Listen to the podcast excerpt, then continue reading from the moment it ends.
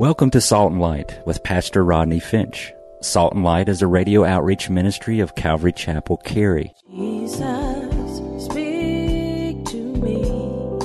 Open your word and reveal your heart to me.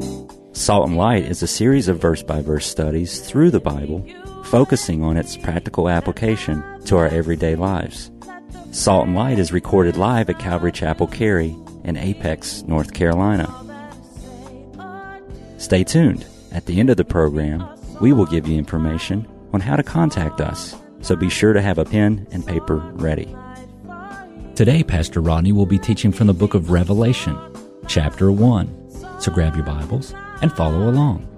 Now, with today's teaching, here's Pastor Rodney. Moses said, I will turn and see why the bush burns and doesn't disintegrate. Moses saw something unusual and he turned to see. He turned to see. Now, maybe there's something unusual going on in your life. You know, this is a good time to turn to see. When things are unusual, that's the time to turn to see. Because maybe God is trying to use the unusual, or God is trying to use, listen, the bizarre. Because God can do some bizarre things. Read your Bible. I mean, just stuff you go, what's up with that? God can do some bizarre things, and sometimes God uses the bizarre or the unusual things to get your attention. Jesus has been known to use bizarre things in the Gospels. How bizarre is this? Jesus walks up to a man. He puts his fingers into his ears.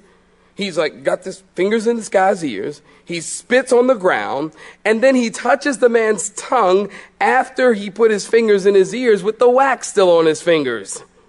How bizarre is that? And, and, and the man is healed. I mean, he goes away, he's healed. How bizarre is this? Uh, what, what, was uh, Darren a couple of Wednesdays ago?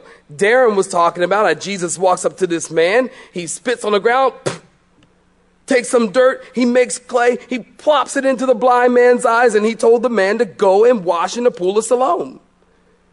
Now, if I was the blind man, I'd be very happy to go wash mud and spit out of my eyes. How bizarre is that? It's very bizarre. And yet the Lord uses the unusual and the bizarre to get your attention because he healed the man. So sometimes it's time for us when something in our lives is, is going on as bizarre or unusual, it's time for us to turn and see what's going on in your life. You should be like John and turn to see what Jesus is trying to do in your life. And I think that if you take the time to not call your friends and not email people and not call the prayer chain, but just turn to see what God is doing, guess what? You'll get blessed and you'll find that you received a revelation of Jesus. Oh, just turn and see. Maybe the Lord's trying to bless you. That's what John did. He turned and saw. It's important to turn and see. I mean, think about it. What if the shepherds were, who were watching the sheep and the angels, they show up and they say, I've got good news. The Messiah is being born. You should go and see him. Or what if they had not turned to see? They say, oh, we're busy shepherds. We're busy doing the shepherd thing. We don't have time to turn and see. What if they would have not turned and saw? But they did. We know the story. And they went to Bethlehem. And what did they see? They got a revelation of Jesus because they saw the baby Jesus, that beautiful baby Jesus. And, and, what about the Magi, the wise men? What if they had not turned to see? When they turned, they, they saw a star and they followed that star and they went in to see Jesus. And what would the world be like if they had not turned to see and bring Jesus gifts of frankincense, gold, and myrrh? What would the world be like? Our Christmas would be all messed up. Because I've got gold on my Christmas tree. What if they hadn't? It's important to turn to see. And what about Joseph? What if he had not turned to see? When the angel told him that the baby that Mary was carrying was the child of another man. He would have made a mistake. And Simeon, the old man, what if he had turned to see or hadn't turned to see the baby Jesus when Mary and Joseph brought Jesus to him? It was a fulfillment of prophecy given to him. And of course, what about Paul the apostle if he never turned to see on the road to Damascus? Where would the church be? We wouldn't have two thirds of the New Testament. We need to turn and see what God is trying to say, and especially, especially in times where things seem bizarre and unusual. And John turned to see in our text, and he heard the voice. It must have been 3D virtual reality. And what did he see? Notice in verse 12, he says, I saw seven golden lampstands. And then in verse 13, in the midst of the seven lampstands, one like the Son of Man, underline that, clothed with a garment down to his feet and girded about his chest with a gold band, his head and his hair white like wool, white as snow, and his eyes like a flame of fire. His feet were like fine brass or burnished brass, some of your Bible says. And if refined as if it refined in a, fi- in a furnace, and his voice as the sound of many waters. He had in his right hand seven stars, and out of his mouth went a sharp two edged sword. And his countenance, why, it was like the sun shining in its strength.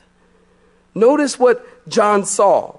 Now keep in mind, the last time that John saw Jesus, he was a man walking on the earth. And now John sees Jesus as the Son of Man. Now, the Son of Man speaks of the fact that Jesus is relatable. He's the Son of Man. He is God and he is relatable. But also, the Son of Man has an important prophetic picture or element. Daniel chapter 7, verse 13 and 14. I was watching in the night vision, and behold, one like the Son of Man coming with the clouds of heaven. He came to the Ancient of Days, and they brought him near before him. And then to him was given dominion and glory and a kingdom, that all peoples, nations, languages should serve him.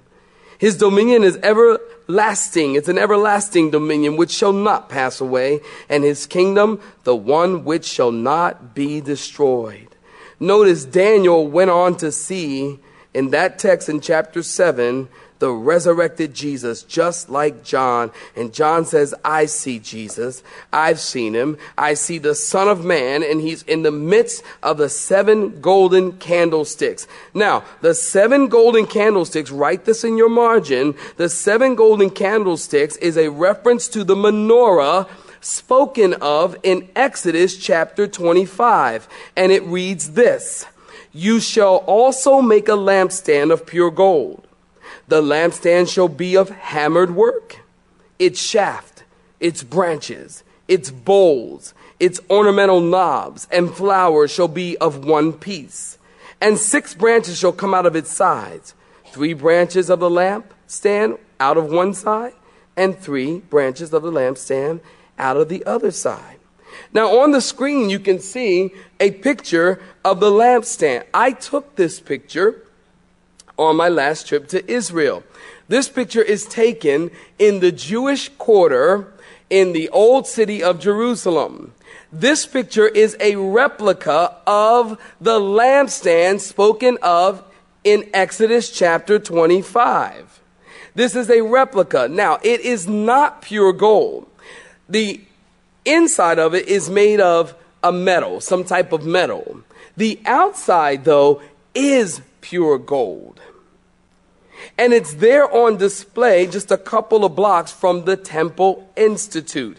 This is a replica of what they hope to build in Jerusalem when they establish the temple, when they rebuild the temple, they want to put the lampstand or the menorah back in the temple just as it was spoken of in the Old Testament. The Jewish people today are planning on building another temple.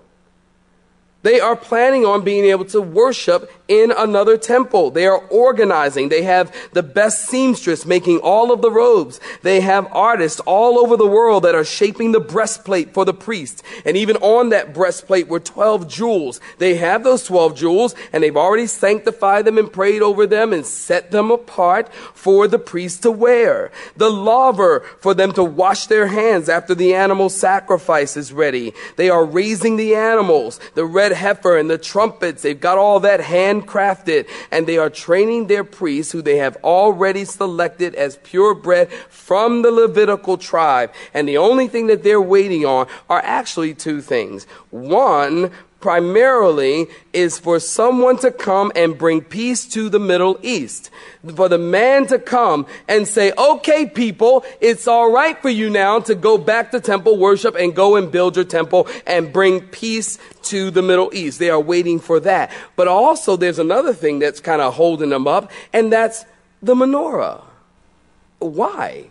Because they've got to build this menorah exactly as the scriptures have said to them.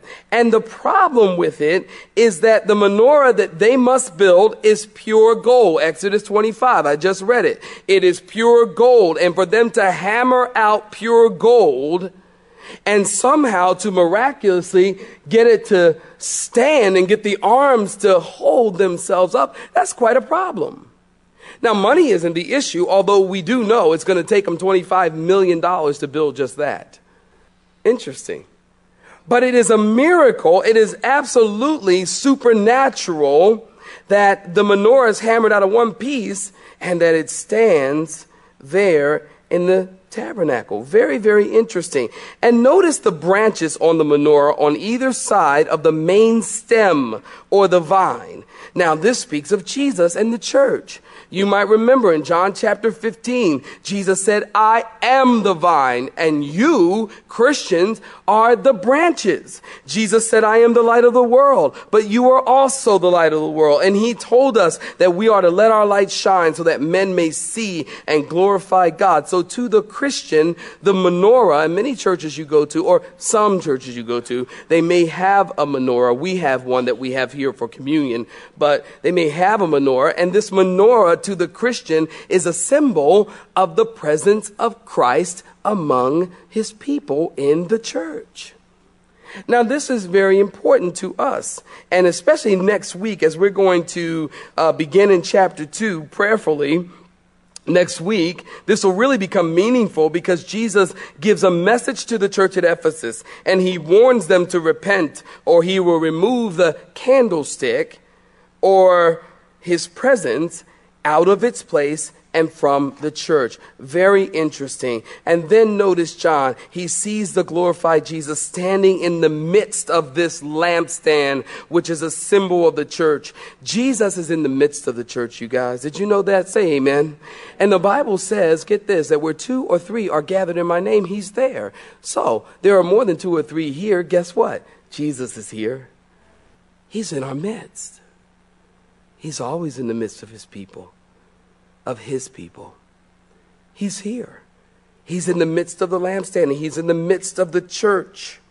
And like the high priest inspects the lampstand in the temple, so Jesus inspects the light of the church to be sure that we are clean and free from dirt and soot.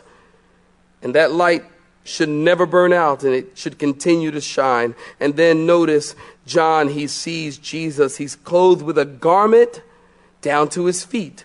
Now, any Jew reading this, immediate picture for them is high priest. You might want to write that there. Any Jew, any Jew reading this, they go, oh, high priest, garment down to the feet, high priest, not priest, high priest. Because what? Because the garment down to the feet or the long robe spoke of dignity and status and authority. And the high priest, he was the only one who would wear this long robe. And then notice also the high priest in the Old Testament, he would have a band around his chest that had golden threads woven through it. Jesus is better than the high priest. Hebrews, check it out. Jesus is better and higher than the high priest. Why? Because notice in your text, Jesus is girded about the chest with a golden band. Not just a couple of threads. This whole thing is a golden band. But you can see that the band that Jesus is wearing, this, it, it's, it's all gold, which speaks of him being even more royal. And then notice his hair, white like wool. Now, every time I read this verse, I think of when I first became a Christian. January 23rd, 1982. And you know, when you first become a Christian, you're really excited. You got to read the Bible. And especially, I think, okay, now I'm a Christian. Okay, I'm going to read the book of Revelation. Yeah, I'm going to uncover the deep and the hidden things of God in my first week as being a Christian. Yeah, that's what I do. So I'm reading the book of Revelation and I get to this verse. His head in verse 14 and hair were white like wool. And I thought, well, Jesus must have an afro. I really, I thought Jesus, I said, and you know, you're a new Christian. I mean, you're a new Christian. Nobody didn't take me to the book of Revelation. Nobody told me that, understood and, you know, helped me understand. And I thought, well, Jesus must be a brother. I mean, not like a Christian brother, but like a soul brother. I mean, look, look, his hair is white like wool. See, it's right there. It's right there. See, I was convinced. But as you study the scriptures, you'll find out that this is a reference to Daniel chapter 7, verse 9. Take a look at it in your own time. The white hair speaks of the timeless wisdom of eternity. And the phrase white as snow is an emphasis to his purity. Isaiah chapter 1, verse 18. Come now, let us reason together, says the Lord. Though your sins are like scarlet, they shall be what? white as snow. Man, that's forgiveness. That's the blood of Jesus. And his eyes as flame of fire, from which nothing can be hid. His eyes see all, which enables him to judge rightly. Jesus' eyes displays the fire of searching, penetrating judgment. All that Jesus sees is viewed right, being tested by righteous fire. And his feet are like fine brass, which speaks of the fact that he is coming in judgment. Again, John recalling the verse in Daniel chapter 10, verse 6. Brass and fire in the Bible represent divine judgment. Like the brazen altar in the temple was the place where the fire consumed the sin offering. Jesus stands in the midst, John says, to judge the churches and to judge the whole world system and to judge all those who are persecuting the church. And his voice as the sound of many waters. God's voice is loud and strong and powerful. His voice is not a voice that you would talk back to. It's powerful, like Niagara Falls. You ever been to Niagara Falls? It's powerful. Jesus' voice is like Niagara Falls. His voice is like many streams converging together into one river, and the river grows louder and louder until finally 194,940 cubic feet of water are over the falls per second. His voice is loud. He speaks with such power and authority, his voice must be heard. You know, people have said, when you know, Pastor, I just don't hear the Lord. Well, you apparently are not listening. Amen. Because his voice is loud. He can be heard. His voice is loud and yet gentle. Can even speak to your heart and speak to children. And in his right hand there are seven stars. Verse 20 tells us what these seven stars represent. They represent the angels of the churches. The word angels can be translated messengers or pastors, referring to the leaders of the church. And then out of his mouth went a sharp two edged sword. Now, the sword speaks of the word of God. Write that in your margins. Speaks of the word of God. His weapon is his word. Now, in Hebrews chapter 4, verse 12, the word of God is living and active and sharper than any two edged sword. That sword in Hebrews chapter 4 is a tactical sword. It is a different sword than what we are talking about, talking about here in Revelation. That sword in Hebrews is tactical and it's small and it's light and it's precise. But the sword, this two-edged sword, and not like a snake's tongue, but the word of God, this two-edged sword that John is talking about refers to a long and heavy, broad sword. This is the kind of sword that can do some serious damage. This sword is used to kill people and his countenance was like the sun shining in strength. His glory is so great and shining, it's hard to look upon him. It's the second time that John saw Jesus shining, Matthew chapter 17. John saw his face as shone like the sun. He is awesome, and his light is awesome. And then notice in verse 17 through 19 in closing. And when I saw him, I fell at his feet as dead. See, that's what's going to happen when we see him. You know, people think when I see Jesus, I got a few questions for him. Really. You know, when you see him, you know what you're going to go? Whoa, whoa, Jesus. Now, if you're not a Christian, you're going to fall before him in shame. If you're a Christian, you'll be like, oh, Lord, we love you, we worship you, we've been worshiping you. And what we were doing on earth, we're now doing in your presence. You know us and we know you. We've been following you, Lord, and hearing your voice. And we know you. And Lord, we fall down before you as dead. Not dead, as dead, because we worship you. The moment that we've all been waiting for. And then he laid his right hand on John, notice, and saying, said to him, John, don't be afraid, no need to fear. I'm the first, the last. I am he who lives, was dead. Behold, I am alive forevermore. Amen. I have the keys of hell and death. John, write the things which you've seen and the things which are, and the things which will take place after this. John fell at his feet dead, just like Ezekiel, who saw the throne of God in Jesus, and he fell on his face before the Lord. John isn't cuddled up. You remember in the Gospels, John was cuddled up to Jesus next to his breast. And, and just like, oh, Lord. And then he even wrote in his own Gospel, I'm the disciple that Jesus loves. And you guys are not. Remember that? And now we see him. What's he doing? He's worshiping the Lord. His, his head's not on his chest, he's laying prostrate before the Lord.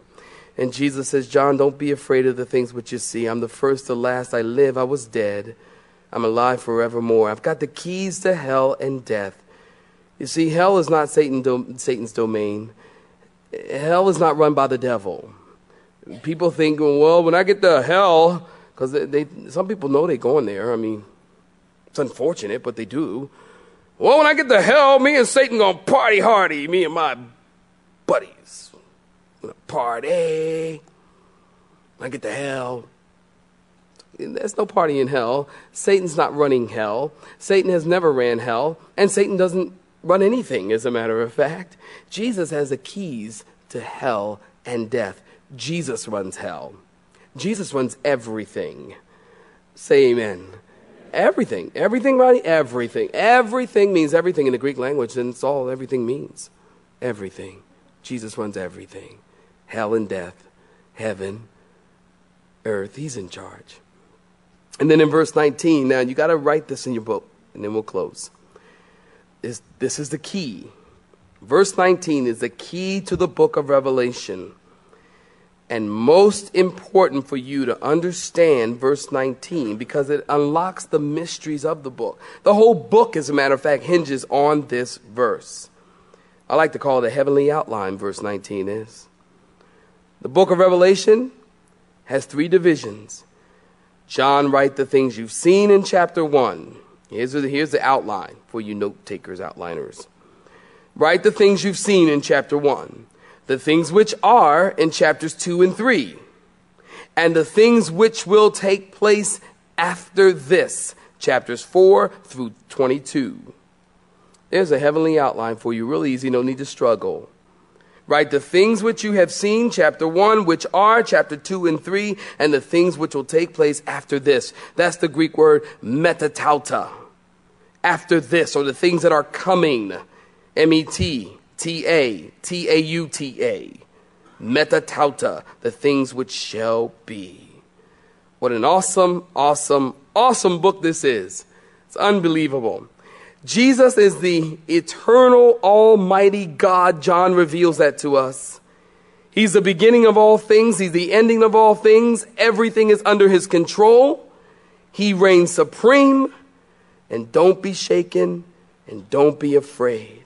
Next week, chapter 2, we'll hear what the man in the midst of the lampstand has to say. And most certainly, he that hath an ear to hear, let them hear what the Spirit says to the church.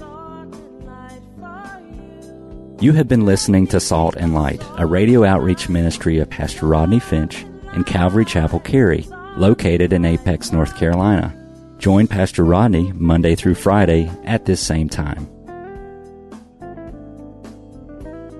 For information regarding service times, you can contact us at 1 800 293 0923. That's 1 800 293 0923. Or you may listen to today's broadcast in its entirety by visiting the media library on our website at do.